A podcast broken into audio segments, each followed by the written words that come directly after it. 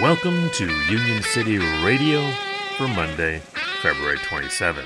I think the way that, you know, we talk about this to our rank and file members is uh, a lot of stuff happens before they punch into that clock, right? That's Unite Here Local 25 Political Director Sam Epps, one of the Metro Washington Council's 2022 Evening with Labor Award winners, talking about Local 25's political action program on last week's Your Rights at Work. Getting to work there's a bunch of issues that they have before getting there, you know, childcare, the train not showing up on time, right? Those those are all the services that our government provides or, or, or should provide to, to, to workers and working families. And we must just talk to our members about how they can affect change, right? And it's, it's just not showing up to work every day. It's about um, making your community stronger and safer. For complete details on this week's labor calendar, including Evening with Labor coming up this Friday, March 3rd,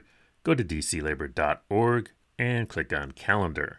Today's labor quote is by Sam Epps. There's a way that you can can move our workers from doing what they do every day to, you know, telling their stories to elected officials and help them understand what a particular policy is doing and having an effect on on working people. In today's labor history, on this date in 1937, 450 Woolworths workers and customers occupied a Detroit store for eight days in support of the Waiters and Waitresses Union.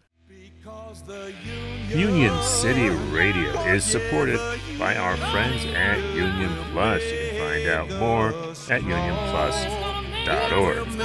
This has been Chris Garlock. See you on the line.